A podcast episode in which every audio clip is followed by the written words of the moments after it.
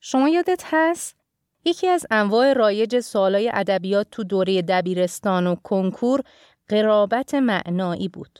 تو قالب یه سوال 4 جوابی یه مصرع یا یه بیت شعر رو می آورد و میپرسید با کدوم گزینه زیر قرابت معنایی داره، یعنی معنیش به کدوم نزدیکه.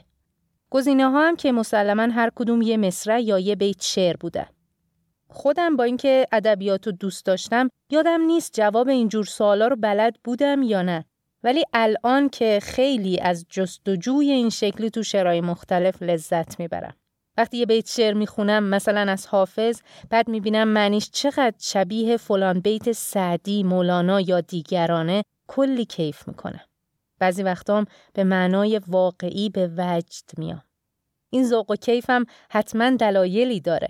احتمالاً یکیش اینه که از درک معنای شعر خوشحال میشم و دوم اینکه اینطور وقتا بیشتر باور میکنم که تو این عالم حرف زیاد نیست، بیانها متفاوته. حقیقت یکیه اما افراد مختلف به شکلای متفاوت ازش حرف زدن، یا حتی یه شاعر تو شعرهای خودش به شیوه‌های متفاوت بهش اشاره کرده. مثلا این که میگن خلاصه 6 دفتر مثنوی میشه 18 بیت اولش، نشون دهنده همینه. مولانا همه حرفش رو همون اول گفته، ولی برای اینکه مخاطب بتونه تو زمانها و شرایط مختلف به عمق مطلب برسه، هی داستانای متنوع تعریف کرده و مثال زده. حالا چرا دارم اینا رو میگم؟ چون به نظرم اینکه بتونیم ارتباط معنایی ابیات مختلف رو درک کنیم کمکمون میکنه به عمق مفهوم بهتر پی ببریم، چه از لحاظ کلامی و چه از لحاظ عملی و کاربردی. چون همونطور که بارها گفتم اینجا قصد و تمرکزم صرفاً روی زیبایی کلمات و چیدمانشون در قالب شعر نیست، بلکه دنبال یه راه و مسیر میگردم که بشه توش قدم برداشت. و البته که فقط زمانی رغبت میکنیم پا تو مسیری که یه شعر نشونمون میده بذاریم که اون شعر نشانی از حقیقت داشته باشه. شاید بشه گفت ملاک این نشان داشتن از حقیقت هم اینه که به دل میشینه، وگرنه خیلی حرفا گفته شده اما افقی رو به روشنایی پیش روی انسان ترسیم نمیکنه که هرچ از جان برون آید نشیند لاجرم بر دل.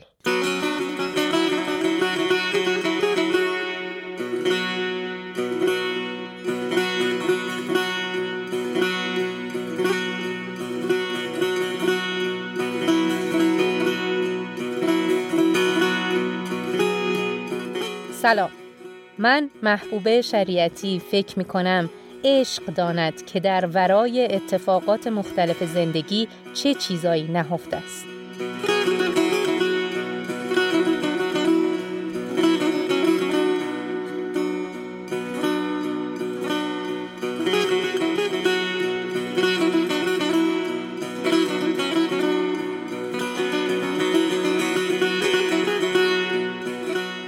چند وقت پیش یه حکایت قشنگ تو منطقه طیر عطار خوندم که تا مدتی ذهنم درگیرش بود و این همزمان شد با خوندن یه غزل از مولانا که یه بیتش دقیقاً منو یاد این حکایت عطار مینداخت. و درست قبل از این که بخوام برا نوشتن این شماره اقدام کنم، یه بیت سعدی که پیش از اینم خونده بودمش در این باره توجهمو جلب کرد. حالا میشد همینطور بیامو به این اشعار بپردازم، اما دوست داشتم این دفعه یکم متفاوت و با این رویکرد توجه به ارتباط و قرابت معنایی وارد موضوع بشم. یه نکته‌ام به نظرم میاد که بگم. فکر میکنم این که میبینیم بعضی آدمان تو حرف زدن عادیشونم از شعر استفاده میکنن و به جا هم استفاده میکنن، یه وجهش همینه که روی ارتباط معنایی اشعار مختلف تسلط دارن. من که خیلی ازش استقبال میکنم. خب اول حکایت عطار رو میخونم، بعدم غزل مولانا رو که خودت بشنوی و روش تأمل کنی. حتی میتونی بزنی عقب و دوباره گوش کنی. بعدش نظر و دریافت خودم رو میگم. فکر میکنم اینطوری بهترم هست.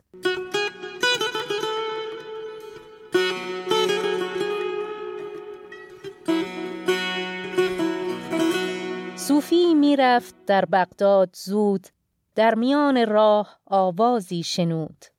کان یکی گفت انگبین دارم بسی، می فروشم سخت ارزان کو کسی. شیخ صوفی گفت ای مرد صبور، می دهی هیچی به هیچی؟ گفت دور. تو مگر دیوانه ای ای بلهوس؟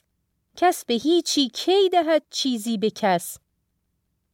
هاتفی گفتش که ای صوفی درای، یک دکان زینجا که هستی برترای، تا به هیچی ما همه چیزت دهیم، ور دگر خواهی بسی نیزت دهیم. هست رحمت آفتابی تافته، جمله ذرات را دریافته. خیلی این حکایت رو دوست داشتم. و اما مولانا میگه در میان پرده خون عشق را گلزارها، عاشقان را با جمال عشق بیچون کارها. عقل گوید شش جهت حد است و بیرون راه نیست، عشق گوید راه هست و رفتم من بارها. عقل بازاری بدید و تاجری آغاز کرد، عشق دیده زان سوی بازار او بازارها. همین چند بیت غزل مولانا برای موضوع مد نظر ما تو این شماره کافیه.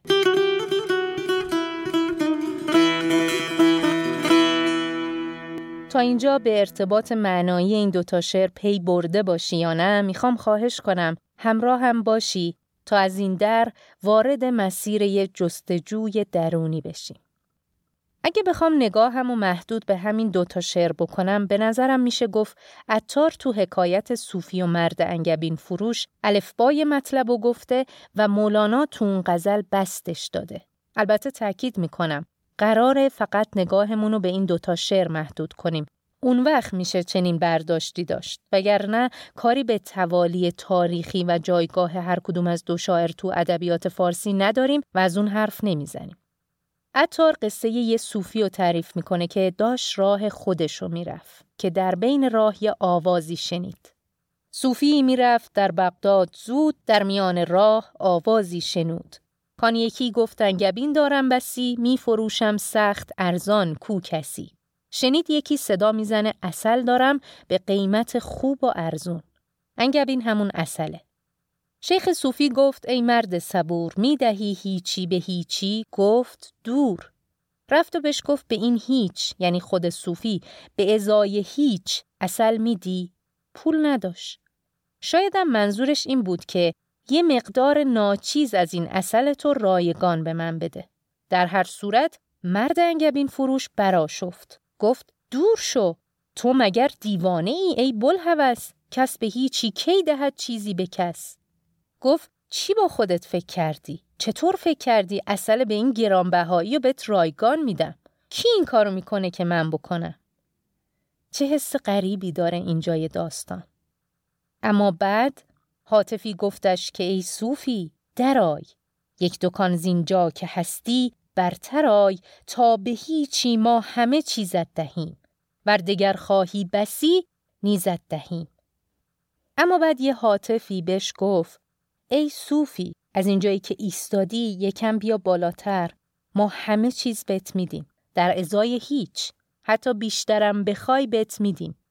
این بالاتر رفتن تو شماره 13 مفصل شرح داده شد.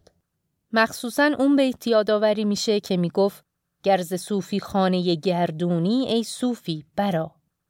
میبینی ابیاتی که ارتباط معنایی دارن یکی یکی خودشونو نشون میدن. بگذاریم. تو این حکایت یه بشارتی هست. صحبت از یه جور معامله است. هاتف غیبی یا صدایی از درون و قلب به صوفی که مشغول چک و چونه زدن با مرد انگبین فروشه میگه اینجا تو این داد و ستد کمسود و پرمنت متوقف نشو، بیا بالاتر. توجه داشته باش مرد صوفی داره انگبین طلب میکنه، یعنی یه متاع خیلی ارزشمند. فکر نکنیم در طلب ناچیزه، نه اتفاقا میخواد چیز خوبی به دست بیاره. اما یه نکته این وسط هست، اینکه جای درستی وای نساده، از اهلش طلب نمیکنه، از غیر طلب میکنه، در اشتباهی و میکوبه. ما تو تلاشای روزمرمون باید حواسمون باشه که روزی رسان اصلی کس دیگه است. درسته که ما با آدما سر و کار داریم تو کسب و کارمون، اما پشت همه اینا یه دهنده بسیار بخشنده وجود داره که ته دلمون باید متوجهش باشیم. فکر نکنیم اگه خیر و نیکی بهمون رسیده یا توفیقی حاصل شده، خودمون یا دیگران رقمش زدیم.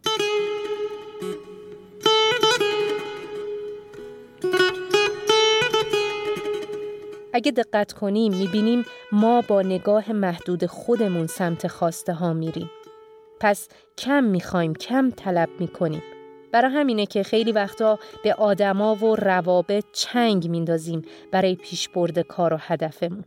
که خب این در ادامه گرفتاریای خودشو داره. وقتی یاد میگیریم به قول معروف دمه یه عده رو ببینیم، رو بندازیم به افراد مختلف، به تملق و چاپلوسی و تعریف کردن بیجا بیفتیم، یعنی فراموش کردیم روزی رسان اصلی کس دیگه است. روزی هم که شامل همه نعمت هاست. پول، روابط، حس و حال خوب. این فراموشی باعث میشه از اصل، از اون جایگاه بالایی که باید به سمتش بریم، فاصله بگیریم و هر روز بیایم پایین تر. به اضافه همه اینا، از این حکایت چنین برمیاد که حتی اگه چیزی برای عرضه کردن نداشته باشیم، اونجا، اون بالا، اتفاقاً به ازای هیچ همه چیز بهمون میدن. چرا؟ چون که هست رحمت آفتابی تافته، جمله ذرات را دریافته. اونجا بخشش عامه، به همه ذرات بی‌دریغ مهربانی میکنن و حتی اگه در طلب مهر بیشترم باشیم بهمون میدن. ما هم باید بخوایم. یه نکته دیگه، ما باید تلاش کنیم.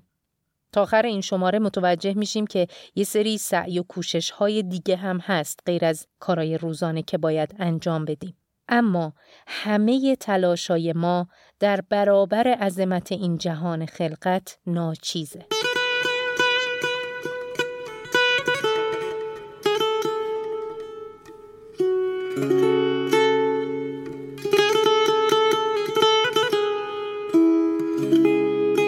بنابراین باید حواسمون باشه با کی و چطور معامله میکنیم. فرقی هم نداره دنبال رشد مادی هستیم یا معنوی. از سطح که بریم بالا دستاوردهای بهتری خواهیم داشت. چجوری از سطح بریم بالا؟ با خدا معامله کنیم. یعنی تلاش صادقانه و درست و منطقیمونو با ملاک اخلاق به کار بگیریم و بعد بسپاریم به خودش. نتیجه رو بسپاریم. به اصطلاح دیگه زیر و رو کشی نکنیم، مکر و حیله به کار نبریم، به هر قیمتی دنبال سود بیشتر یا کار کمتر یا هر دو نباشیم. در نهایت برای اصلاح بیرون و درونمون، یعنی رشد مادی و معنوی، قلبمون رو آشفته و تاریک نکنیم. یا مثلا تو روابطمون با آدما دنبال منفعت‌های ظاهری و لحظه‌ای نباشیم. دنبال مغلوب کردن دیگران با کلمات، دانش، سواد یا تجربه‌مون نباشیم. دیگران رو تحقیر نکنیم چون خودمون احساس بزرگی و برتری داریم یا می‌خوایم که داشته باشیم. انصاف و اخلاق رو رعایت کنیم. به نظرم این میشه معامله با خدا.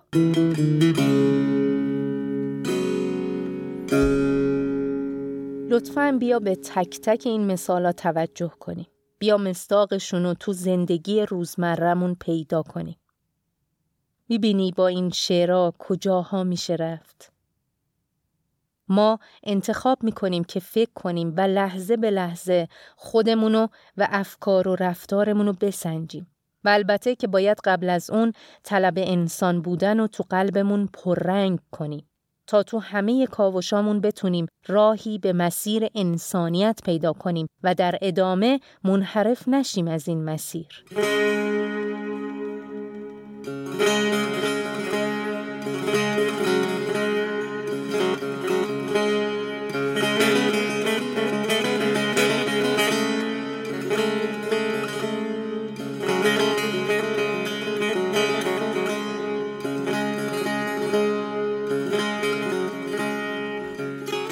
اینجا عطار یه سرنخ مهم و به سادگی داد دستمون.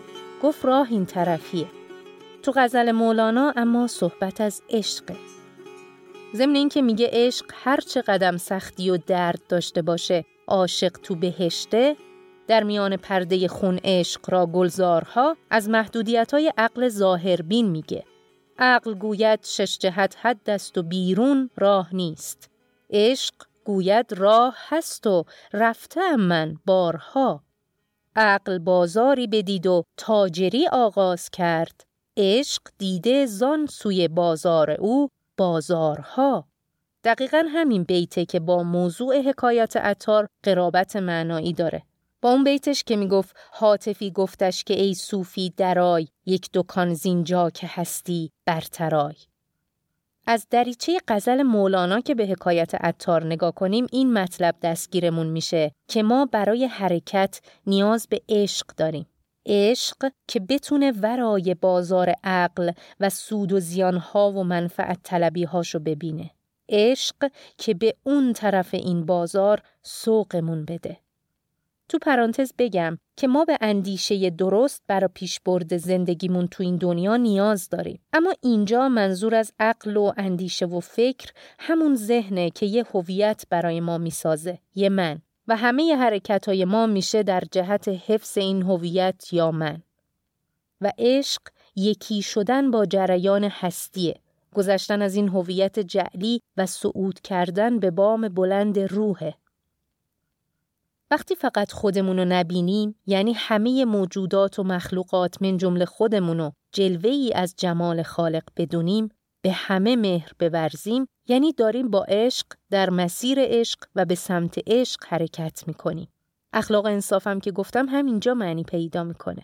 جایی که صرفاً برای تثبیت من پا روی انسانیت نمیذاریم، چرا که اصلا قراره با عشق در مسیر انسانیت مستقیم حرکت کنیم. پا به راه طلب نه و از عشق، بهر این راه توشه‌ای بردار. بنابراین چون همه چیز این عالم، همه وجود و موجود این عالم با عشق معنی پیدا میکنه، ما هم باید طالب عشق باشیم.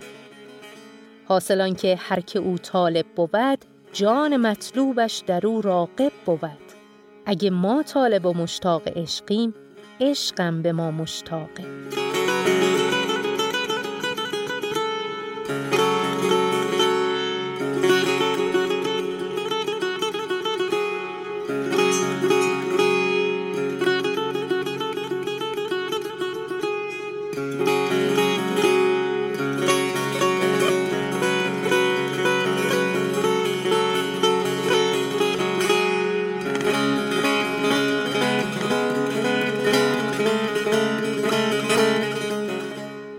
بازار عقل که توش معامله ها فقط با هدف سود بردن من ذهنی انجام میشه، ما رو کجا میبره؟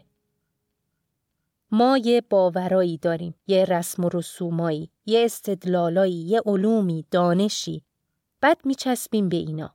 میگیم همین درسته، اصلا همینه، زندگی یعنی همین. اینجاست که داریم در اشتباهی رو میکوبیم. پشت این در جز دلخوری، دشمنی، کینه و جنگ چیزی نیست. اما اگه از روزنه عشق جهانو دیدیم چی میشه؟ آیا دیگه انقدر تعصب نشون میدیم؟ تعصبی که به خشونت‌های کلامی و حتی فیزیکی منجر میشه. تعصبی که جز آزار و رنج حاصلی نداره. اگه بتونیم خوب ببینیم، آیا جایی برای خود برتر بینی میمونه؟ بازم لازم میدونم تأکید کنم که هیچ کدوم از اینایی که میگیم به معنی سکوت کردن در برابر امر ناسواب یا پایمال شدن حقوقمون نیست. ما باید از نیروی عقل و منطقمون با در نظر گرفتن اخلاق استفاده کنیم برای تشخیص درست و غلط و حتماً برای تحقق راستی و درستی تلاش کنیم. همه تلاشمونو بکنیم و بسپاریم. و یادمون باشه که سپردن به خدا یعنی کوبیدن دری که صاحبش برای همه امور ما کافیه و البته نه به دیده مصلحت اندیشی‌های ذهن. پس اگه نشد، اگه بامون مخالفت شد، اگه به نتیجه نرسیدیم، ناامید شدن و پر شدن از خشم و کینه و نفرت هشداریه که میگه داریم از مسیر منحرف میشیم و باید برگردیم تو راه. اگه یادت باشه تو شماره قبلم گفتیم که نباید تلاش برای احقاق حق همراستا و همسنگ تلاش برای حفظ و بقای من موهوم قرار بگیره. باید مراقبت کنیم. بسنجیم که الان کجای این قصه ایستادیم. داریم از دریچه هویت کاذبمون دنیا رو میبینیم یا از نگاه عشق؟ البته قرارم نیست از اول کامل و درست باشیم. باید حواسمون باشه به دام خودسرزنشی هم نیفتیم. با همه شروطی که گفتیم تلاش کنیم و نتیجه هرچی شد خیره. ممکنه ظاهراً به ضرر من باشه، ولی بنا نیست همه چیز اونطوری که من میخوام باشه. دقیقاً اینجور وقتاست که هویت ذهنی وارد عمل میشه، وقتی که اوضاع طبق میلش نیست و بنابراین رنج به بار میاد. پس باید مراقب باشیم. تو پرانتز منظورم از 2 تا کلمه پرکاربرد این شماره رو دوباره و به تفکیک توضیح بدم. وقتی میگم تلاش، منظورم اینه که از قدرت فکر کردن و منطقمون استفاده کنیم و با در نظر گرفتن اخلاق هر کاری از دستمون برمیاد و انجام بدیم. جا نزنیم، نگیم فایده نداره و از این حرفا. اخلاقم به طور ساده و خلاصه میشه این که اول از همه هرچی برا خودمون میپسندیم برا دیگرانم بپسندیم و هر چیزی که مورد پسند و دلخواهمون نیست برای دیگرانم نخواهیم و نپسندیم. این یعنی اخلاق. حالا باید هر کدوممون بررسی کنیم ببینیم تو زندگیمون چقدر به اخلاق اهمیت میدیم.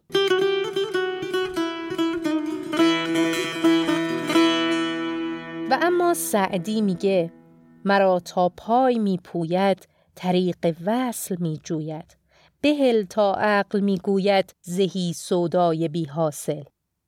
تا اینجا تونستیم حداقل با نگاه عاشقانه آشنا بشیم و اینکه عشق ما رو به کجاها میبره. اما ذهن ما مقاومت میکنه. شروع میکنه دنبال مقصر گشتن تو تجربیات مختلف زندگی، اون جاهایی که نتونستیم عشق رو جاری کنیم. پس گفتگوها شروع میشه. اینا همه حرفه. این چیزا فایده نداره. این حرفا برای کسی آب و نون نمیشه. کی منو تا حالا دیده؟ این سودی که میگن چرا تالا به من نرسیده؟ و از این حرفا. یعنی همچنان داره دنبال منفعتای لحظه‌ای میگرده که مطابق با مصلحت من ذهنیه.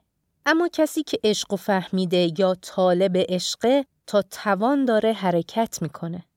حتی اگه بین راه لحظاتی باشه که کم بیاره، بازم به شلوغ بازیای ذهن غلبه میکنه و طریق وصل میجوید. راه رسیدن رو طلب میکنه. وصلم که شادی و آرامش حاصل از یکی شدن با هستیه.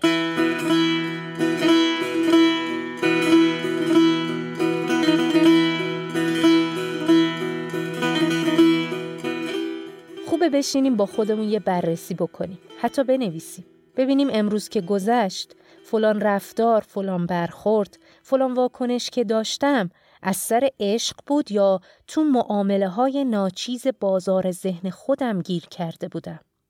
به این کار میگن محاسبه نفس. حافظ میگه تو نیک و بد خود هم از خود بپرس، چرا بایدت دیگری محتسب؟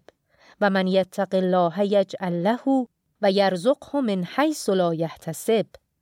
اگه قبل از این که بخوان به کارمون رسیدگی کنن خودمون محاسبه نفس رو انجام بدیم، از خدا هم پروا میکنیم. پس از خیر معامله های کمسودی که گفتیم میگذریم. از خریدن جایگاه من در ازای تحقیر و آزردن دیگران اجتناب میکنیم. از خریدن غم و غصه و رنج دوری میکنیم. وقتی پیوسته به حساب خودمون رسیدگی کنیم، مجالی هم برامون نمیمونه که بخوایم به قضاوت کردن دیگران بپردازیم. تو نیک و بد خود هم از خود بپرس، چرا بایدت دیگری محتسب؟ پس راه نجات برامون باز میشه و از جایی که فکرشم نمی کنیم بهمون روزیهای نیکو میدن. تا به هیچی ما همه چیزت دهیم، ور دگر خواهی بسی نیزت دهیم. پس متوجه شدیم که یکی از جنبه‌های تلاش انسان همین محاسبه نفسه. اما اینا هم در برابر عظمت این جهان و خالقش ناچیز و در واقع هیچه. بیت دوم شعر حافظ مربوط به آیه 2 و 3 سوره طلاقه. و من یتق الله یجعل له مخرجا و یرزقه من حیث لا یحتسب. هر کس از خدا پروا کند، خدا برایش راه نجاتی قرار می دهد و از جایی که گمان نمی برد به او روزی می رساند. و در ادامه میگه هر که بر خدا توکل کند خدا برای او کافی است. این جمله آخر میتونه اشاره به همون نگاه عاشقانه باشه. هر که بر خدا توکل کند خدا برای او کافی است.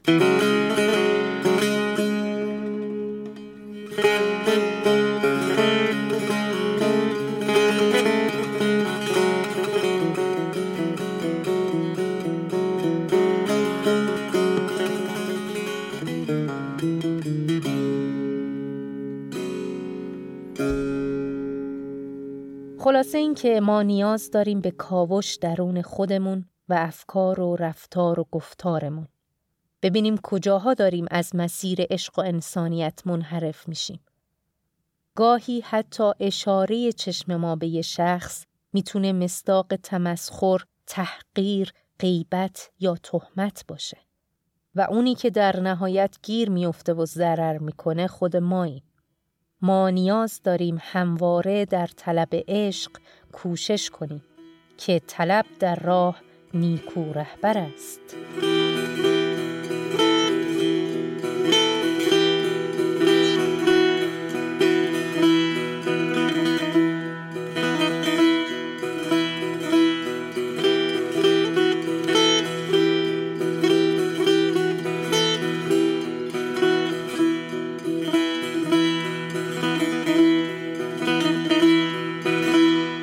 خیلی ممنونم که عشق داند و میشنوی و ممنونم که به شماره 14 عشق داند گوش کردی.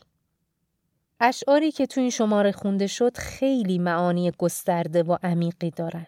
اونچه که شنیدی بیشتر از همه درک و دریافت خودم بود از این ابیات تا به اینجا. و مثل همیشه مشتاقم که اگه شما هم برداشت دیگه‌ای داری حتما با هم در میون بذاری که کنار هم بیشتر یاد بگیریم و از این گنجینه‌های عظیم بهره‌مند بشیم. ضمن اینکه شنیدن و خوندن نظرات شما باعث دلگرمیه و به امید خدا کمک میکنه محتوای بهتری آماده و ارائه بشه. یه نکته‌ای هم دوست دارم این بار یکم شفافتر بگم. به نظرم اون چیزی که اینجا میگم، حالا چه بر اساس یه مطالعه و تحقیق باشه، چه بر اساس برداشت و دریافت‌های شخصی، در هر حال مربوط به الان و ادراک الانه. شما هم که میشنوی همینطور. ممکنه فردا روزی دریافت متفاوتی از این ابیات و معانی داشته باشیم و فکر میکنم اشکالی هم نداره. فقط باید یاد بگیریم مطلق فکر نکنیم. اگه چیزی رو یاد گرفتیم فکر نکنیم همه ی حقیقت همینه و جز این نیست. به هر حال ما تو مسیر رشد قدم میزنیم و هر روز درک و دریافت جدیدی خواهیم داشت. پس تعصب و مطلق گرایی خودمون رو محدود میکنه. به امید اینکه راهمون به نور روشن بشه.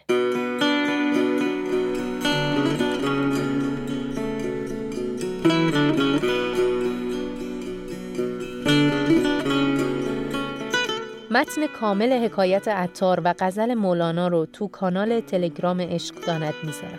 همینطور خوانش جداگانه این اشعار رو که اگه دوست داشتی دوباره بهشون گوش بدی. لینک کانال تلگرام رو هم تو توضیحات میارم که بتونی عضو بشی.